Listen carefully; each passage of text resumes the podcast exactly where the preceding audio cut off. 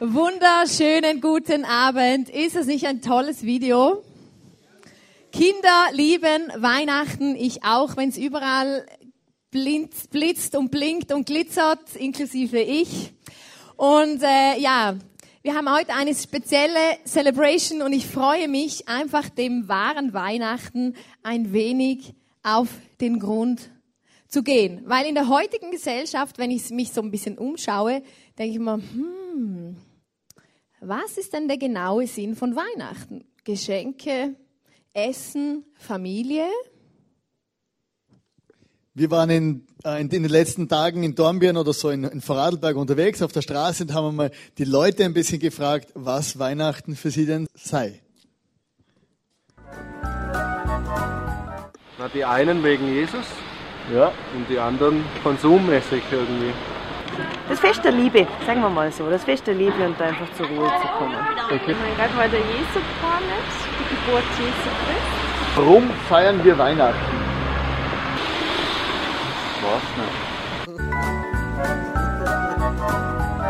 Für mich bedeutet eigentlich der Advent ein bisschen mehr, dass es einfach die Zeit ist, wo die Familie zusammenhockt. Freizeit, äh, Familie, Gemütlichkeit, Geschenke. Stress. Konsum, Zwang, Stille. Stille und Einkehr. Mhm. Oder? Besinnung, Ruhe. Aufs Wesentliche zu reduzieren. Mit mir spenden sehr viel an soziale Institutionen in ganz Vorarlberg. Eigentlich nichts. Es ist so schön, wie es ist. Gar nichts. Nein, es ist nicht schön. Ja, das mit den Geschenken. Das ist schon nötig. Ja, vielleicht wenig, ein bisschen wenig vielleicht. Und Rausstreichen. Es ist nur. Es ist selber auch. Es ist nur Geldmacherei. Und ihr noch schon 250 Euro ausgeben. Warum feiern wir Weihnachten? Jetzt kommt Party raus. Aber warum, warum ist Weihnachten? Kommt das Christkind? Ja. Menschen machen sich ja die unmöglichsten Gedanken um Weihnachten vor keine Ahnung bis viel Spenden und einfach, dass das Pony halt rauskommt aus dem Stall endlich, gibt's da die unterschiedlichsten Meinungen. Aber Weihnachten ist ja eigentlich eine ganz eine krasse Geschichte, weil Weihnachten, so die, die Geburt von Jesus, die wurde viele Jahrhunderte und sogar Jahrtausende vorher vorausgesagt. Und das, die Sache mit diesen Voraussagen, mit diesen Prophetien, das ist ja immer so speziell. Also es gibt ja zum Beispiel, es war vor einigen Tagen, wurde vorausgesagt, dass die Welt untergeht, oder vorgestern. Also ich war dabei äh, beim Weltuntergang und die, die Mayas haben gesagt, die Welt wird untergehen oder die Menschen haben das so interpretiert und das ist natürlich nicht das einzige Mal passiert. Also du musst dir vorstellen, es sind diese Weltuntergangsvoraussagen, die hat es in in, im Laufe der Geschichte schon 108, 180 Mal gegeben. Also mehr als 180 Mal haben die Menschen gesagt, die Welt wird untergehen. Man hat Datum, man hat ein, ein Datum festgelegt, alle haben gewartet, jetzt geht die Welt unter, dann ging die Welt nicht unter, hat man ein Ersatzdatum gefunden und irgendwann sind diese Organisationen dann verschwunden, weil sie unglaubwürdig waren. Und deswegen ist es ja auch so krass äh, mit, mit Weihnachten, weil Weihnachten ist nicht nur etwas, was vorausgesagt wurde, ungefähr, das könnte vielleicht passieren, sondern Weihnachten wurde vorausgesagt und es ist tatsächlich so passiert. Und zwar äh, ist dahinter steht ein genialer ein genialer Plan von einem genialen Gott, der einfach aus Liebe gesagt hat, es muss auf dieser Welt was passieren, dass Menschen wieder in Beziehung zu mir kommen können. Und dieser geniale Gott, der hat nicht natürlich nicht nur für die Elite Gott, also Weihnachten zugänglich gemacht, sondern für alle Menschenklassen. Also wir sehen in der Geschichte äh, vor Weihnachten sehen wir auf der einen Seite die einfachen Hirten, ähm, die direkt eine Botschaft von Engeln erhielten. Also du musst dir vorstellen, da waren einfache Hirten am Schafe hüten, irgendwo im Gemüse, irgendwo in der Wüste, nirgendwo oder in der Nähe von Bethlehem. Äh, und dann erschien ihnen ein Engel und hat mit ihnen geredet. Oder kannst du mal vorstellen, du bist da mitten in der Nacht auf einmal ist es plötzlich brutal hell und ein Engel steht vor dir und redet mit dir. Und hat ihnen Geschichten erzählt vor Weihnachten und vor der Geburt vor Jesus. Und die, die, die Hirten hatten unglaubliche Angst. Oder die haben Panik gehabt, weil sie gedacht haben, was ist jetzt los? Der redet mit uns. Und in Lukas 2, Vers 10 bis 12 steht, aber der Engel beruhigte sie. Habt keine Angst, sagte er, ich bringe eine gute Botschaft für alle Menschen. Der Retter, ja Christus der Herr, ist heute Nacht in Bethlehem, der Stadt Davids, geboren worden. Und daran könnt ihr ihn erkennen. Ihr werdet ein Kind finden, das in Windeln gewickelt in einer Futterkrippe liegt. Also es war eine Voraussage dieses Engels, wo er gesagt hat, hey, ihr werdet hingehen und ihr werdet diesen, diesen kleinen Jesus, dieses Kind finden, in einer Krippe gewickelt. Stell dir mal vor, diese krasse Botschaft, da steht erstens einmal ein Engel vor dir und zweitens sagt dir, hey, Gott selber wird sich in einen Stall begeben, in ein kleines Baby reinschlüpfen und wird dann dort drinnen einfach schreien, oder? Und gewickelt werden. Und diese Message bekamen sie vor diesem Engel und die, die Hirten sind losgelaufen ins Dorf rein und haben dann geschaut, wo dieser Jesus ist. Und auf der anderen Seite äh, waren diese drei Weisen, also das waren so Professoren, studierte Menschen aus einem fernen Land, die haben auch diese Schriften von damals studiert und die haben herausgefunden, dass Jesus dort, dass Jesus in Bethlehem auf die Welt kommen wird. Sie haben gewusst, da wird etwas ganz was Großes passieren. Und das waren ganz studierte Leute, die haben die damalige Bibel, das Alte Testament gelesen. Und in, in diesem Alten Testament ist ja das Interessante, dass über 300 Voraussagen über Jesus gemacht werden. Aber nicht nur so allgemeine Voraussagen, sondern sehr detaillierte Dinge, wie er leben wird, wie er sterben wird und wie das Ganze passieren wird. Und das, wo ich das so ein bisschen nachgelesen habe, das hat mich wirklich geflasht. Weil du musst dir denken, Jahrhund vor Jahrhunderten vorher haben die Menschen gesagt, was an diesem Tag passieren wird, was im Leben dieses Menschen passieren wird. Und da, da gibt es einige Bibelstellen, äh, das, das möchte ich jetzt so mit euch gemeinsam durchgehen.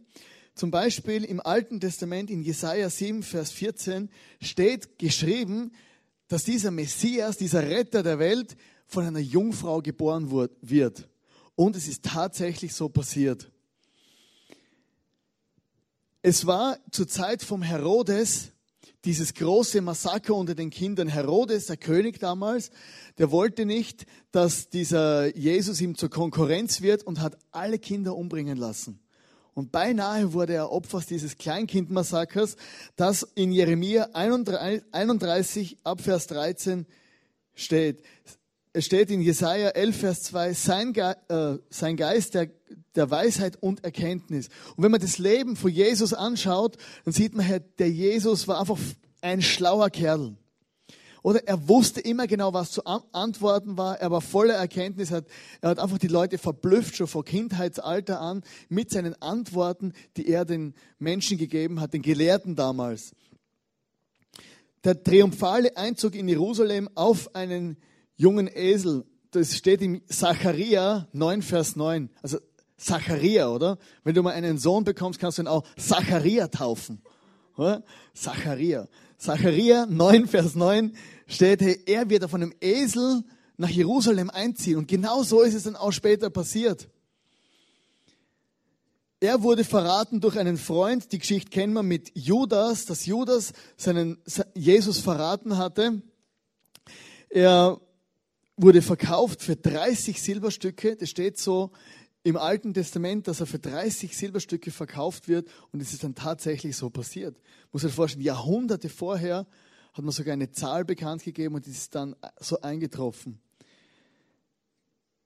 Jesus hat während dem Prozess gegen ihn geschwiegen, steht in Jesaja. Und da steht, er hat geschwiegen wie ein Lamm, das zur Schlachtung geführt wird. Ich weiß nicht, wie es dir geht, wenn du ungerecht äh, beschuldigt wirst. Also ich reg mich immer auf und versuche mich zu rechtfertigen. Aber Jesus hat einfach geschwiegen. Und es steht auch so, ist Jahrhunderte vorher geschrieben worden, diese Vorhersage, dass Jesus sich nicht wehren wird bei seiner Verhandlung. Er bekam am Kreuz Essig zu trinken und Soldaten würfeln um seine Kleider. Und da gibt's auch viele, viele, viele andere Stellen, wie gesagt, über 200, wo Dinge vorausgesagt werden, die dann später eintreffen. Rein mathematisch gesehen, wenn du denkst, das kann ja sein, dann, und ich, aber ich glaube nur der Wahrscheinlichkeit, dann könnte man sagen, die Chance, dass nur acht dieser Voraussagen zufällig im Leben eines Menschen eintreffen, entspricht einer Wahrscheinlichkeit von eins zu einer Trillion. Oder? Man, ich weiß nicht, ob das wirklich Trillionen sind, aber halt so viele Nullen. Und es ist nur die Chance besteht, von eins zu einer Trillion, ich sage mal Trillion dazu, äh, fürs nächste kann ich sowieso, gibt sowieso kein Wort mehr. Wenn 48 Voraussagen eintreffen würden, dann bräuchte es eine Wahrscheinlichkeit von 1 zu und dann 157 Nullen. Und jetzt musst du vorstellen, diese, dass Jesus oder dass ein Mensch so lebt und solche Dinge erlebt, dass es einfach zufällig passiert, ist unmöglich. Gott hat es vorausgesagt, er hat seinen Plan den Menschen gegeben und es ist dann letztendlich tatsächlich so passiert. Und ob es jetzt einfache Menschen waren wie die Hirten oder die gescheiten Professoren, letztendlich sind sie beide an dieser Krippe gestanden und haben reingeschaut und haben gesagt, wow, Gott wurde Mensch. Der allmächtige Schöpfer des Himmels und der Erde ist Mensch, hat sich erniedrigt und liegt hier in der Krippe vor uns.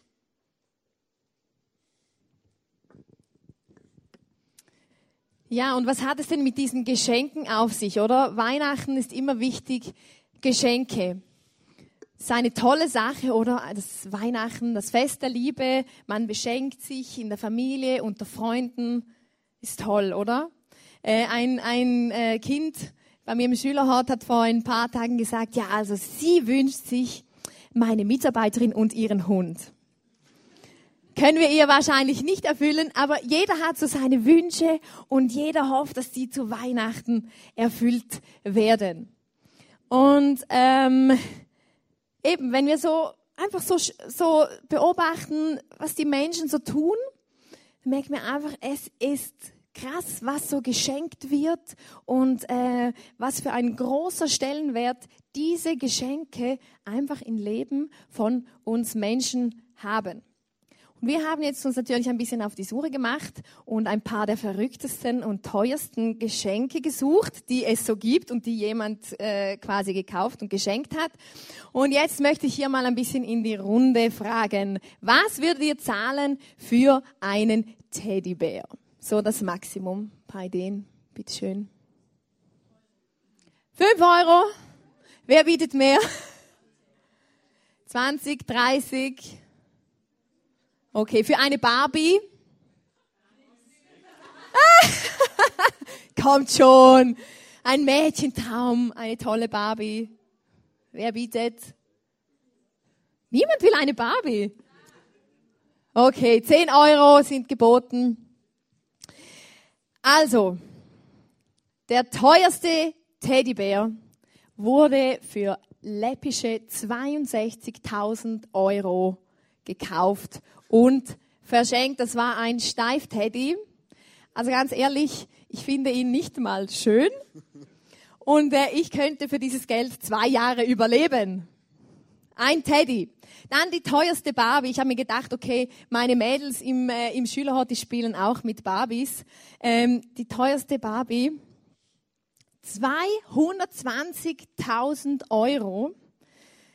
Also wenn die bei uns im Schülerhort wäre, die wäre schnell mal einen Kopf kürzer wahrscheinlich. Also es wird sich nicht lohnen. Zum Spielen vielleicht eher ungeeignet. Ja, ich frage mich genau. Dann ein Oldtimer für 9,2 Millionen Euro. Macht schon ein bisschen mehr Sinn, damit kann man wenigstens rumfahren. Dann für alle Teenager das tollste Handy überhaupt. 5,6 Millionen Euro. Ein Handy. Puh. Mit, und jetzt, jetzt kommt's. Der teuerste BH der Welt. Alle warten auf das Bild. Ich sage euch den Preis. 10 Millionen Euro. Zensiert, wir haben das Bild zensiert, getragen von Heidi Klum, der war irgendwie mit Diamanten besetzt, keine Ahnung. 10 Millionen Euro für einen BH. Also muss man sich mal geben. Oder dann so, man gönnt sich ja sonst nichts, ein Weihnachtsmenü für 3700 Euro und die Weinflasche dazu 900 Euro. Und alles natürlich unter dem Christbaum, der in Dubai steht, für 8,69 Millionen Euro. So, ich hoffe, das hat euch jetzt inspiriert. Falls ihr noch keine Geschenke habt, äh, habt ihr morgen noch einen Tag Zeit. Die Geschäfte sind noch offen. Genau. Nein, diese Schenkerei, oder, ist ja was Tolles. Aber oft macht es keinen Sinn, oder? So teuer, ich denke immer, okay, ja, ist toll, wenn du so ein, so ein Auto fährst oder so ein teures Handy hast, aber wenn dir das runterfällt, puh. Aber woher kommt das mit dieser, mit diesem Schenken? Und wenn wir die Geschichte anschauen, dann haben eben auch diese drei Professoren, von denen René geredet hat, haben diesem Jesus zur Krippe Geschenke mitgebracht. Also das macht schon irgendwo Sinn, dieses Schenken. Und ähm, sie, sie schenkten ihm Gold, Weihrauch und Myrrhe. Also über das Gold hätte ich mich auch gefreut. Beim Weihrauch hätte ich dann so meine Fragezeichen, weil äh, ja, ja, und Myrrhe, ja, kenne ich nicht so, also genau. Aber wenn wir diese Dinge genauer betrachten, dann entdecken wir, dass diese Geschenke von großer Bedeutung waren. Und ich möchte euch erklären, warum. Zuerst haben wir diesen Weihrauch. Weihrauch ist ein luftgetrocknetes Gummiharz, gewonnen von Weihrauchbäumen. Genau. Wenn man das eben dann verbrennt oder anzündet, dann entsteht dieser duftende Rauch, den wir vielleicht aus der katholischen Kirche kennen. Mich erinnert es eher immer so an Räucherstäbchen. Ich finde das eher unangenehm. Aber dieser Weihrauch steht als Symbol für Gottes Gegenwart. Als Zeichen, Gott ist nahe. Und dieses Geschenk des Weihrauchs hat einfach symbolisiert, Gott ist hier. Gott wurde Mensch in Form eines kleinen Babys. Er ist, uns, uns, er ist einer von uns geworden. Und dieser Weihrauch symbolisiert auch Vergebung und Versöhnung. Und wenn wir das Leben von Jesus betrachten, dann ist Vergebung ein unglaublich großer, wichtiger Teil, wenn nicht der wichtigste.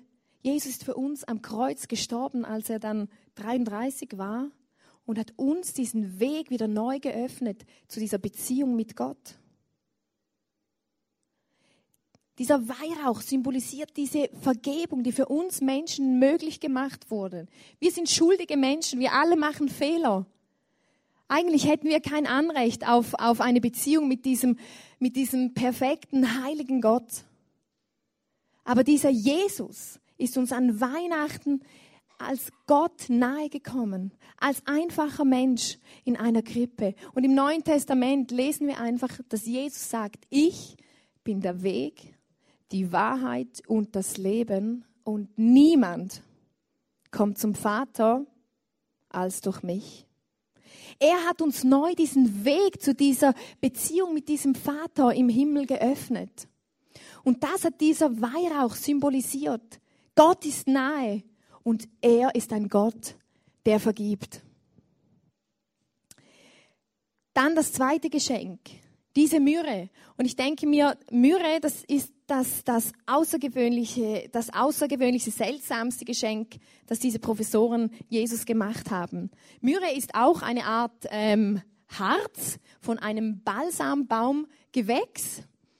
Und das Spezielle daran ist aber, dass diese Myrrhe Einerseits wurden Salben daraus hergestellt, die man bei Krankheit ähm, verwenden konnte, aber Myrrhe stand auch für den Tod. Also Tote wurden mit dieser Myrrhe einbalsamiert.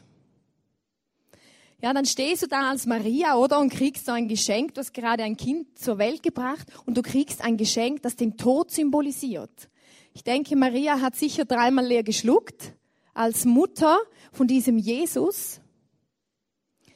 Aber auch hier sehen wir einfach diesen symbolischen Charakter. Der Tod von Jesus hatte eine so große Bedeutung. Und oft ist das einfach in unserer, in unserer Zeit verloren gegangen. Dieses kleine Baby, das aufgewachsen ist und am Kreuz für uns gestorben ist, das war seine Berufung. Das war Gottes Plan mit seinem Leben. Und diese Myrrhe war wie so ein, ein, ein prophetischer Akt, vom, vom, dass dieser Tod etwas Wichtiges sein wird in diesem Leben. Und dieser Tod hat uns den Weg geöffnet. Dann das dritte Geschenk, das, sie, äh, das die Professoren ihm gemacht haben, war das Gold. Gold steht auch für König. Und ich habe mir einfach so überlegt, König. In unseren, in unseren Vorstellungen wohnt ein König in einem Schloss, ein König, der herrscht, aber keinesfalls ein König, der als normales Baby äh, auf die Welt kommt in, ein, in einem Stall, der normal aufwächst wie ein normales Kind unter normalen Menschen. Und das macht den großen Unterschied. Jesus ist ein König. Das war auch das Problem vom Herodes, oder? Er hat gedacht, oh, ein König wird geboren, ich muss schnell alle Kinder ausrotten, damit ja niemand mir die Show stiehlt. Aber Gott ist ein anderer König, als es in unseren Vorstellungen vorhanden ist. Und dieses Gold symbolisiert einfach trotzdem die Macht von Gott als König. Aber das fasziniert mich und begeistert mich an Gott. Er ist nicht einfach ein König, der herrscht, der sein Volk unterdrückt, der Dinge aufzwängt, der, der alles für sich scheffelt, sondern Gott ist ein liebevoller König, der um das Herz seines Volkes wirbt, dem es wichtig ist, wie es seinem Volk geht der interessiert ist an den Menschen. Und doch ist er voller Herrlichkeit, voller, voller Wunder, voller, voller Geheimnissen. Dieses Geschenk, Jesus ist König, der allmächtige Gott. Und jeder Name von jedem König, jeder König, der schon über diese Erde wandelte, ist gestorben. Jesus ist auch gestorben aber er ist auferstanden. Und er ist der allmächtige Gott, der einfach, der herrscht und der da ist. Er ist das, der Anfang und das Ende. Er war schon immer da und wird immer hier sein. Er ist ein König, dessen Königreich niemals vergehen wird. Und er ist uns Menschen nahegekommen. Und wenn wir zusammenfassend einfach schauen, Weihnachten, Wir haben einen Gott, der uns nahegekommen ist, in Jesus, als Kind in einer Krippe, der für uns am Kreuz gestorben ist, für, dass wir Vergebung haben und wieder neu einen Weg in diese Beziehung mit diesem Gott haben dürfen. Das ist Weihnachten. Und Kurt Marti hat gesagt, die wahre Weihnacht ist nicht die wahre Weihnacht. Es geht um viel mehr. Und oft haben wir das einfach vergessen. Wir feiern Weihnachten, freuen uns, hauen uns die Bäuche voll, beschenken einander, haben schöne Zeiten mit unseren Familien und Freunden. Aber denken wir auch an diesen König, an diesen Jesus, an diesen Tod, Und ich möchte einfach, dass das in unsere Herzen rutscht. Jesus ist das größte Geschenk von Weihnachten. Lasst uns das einfach nicht vergessen. Und er möchte der König in deinem Leben sein. Ich möchte dich einfach fragen, wer ist der König in deinem Leben? Bist du es selber? Ist es deine Position, dein Ansehen, was du hast? Was macht dich aus als Mensch an Weihnachten? Und dieser König ist nicht aufdringlich, aber er wirbt um dein Herz. Er möchte dein Herz gerade jetzt zu Weihnachten, weil er, er ist uns nahe gekommen.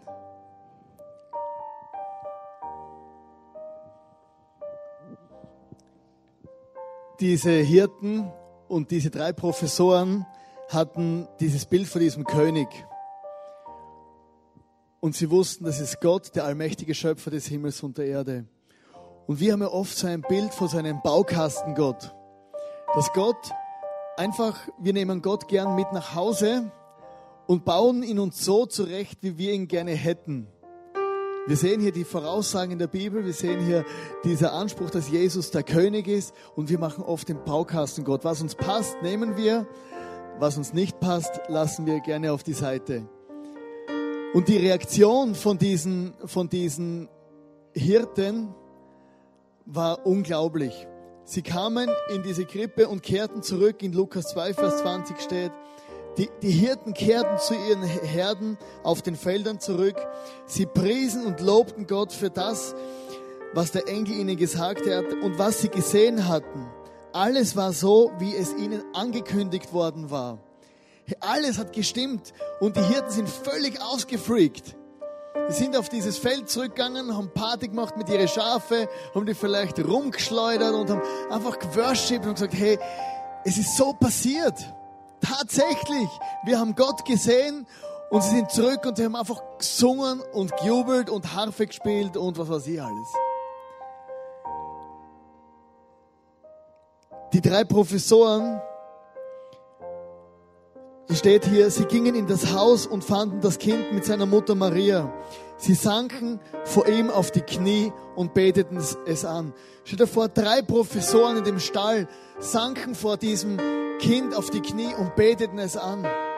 Sie haben ihre ganze, ihre ganzen intellektuell fallen Intellekt Intellektualität fallen gelassen. Sie haben einfach gesagt, hey, dieses Baby ist Gott. Gott ist in dieses Baby geschlüpft und sie beteten es an. Die Hirten worshipten, die Professoren beteten das Kind an, weil sie wussten, dahinter steht der Plan Gottes, wo er mit ihnen hat. Und letztendlich, wie die Ilana gesagt hat, ist die Frage, was ist Gott für dich?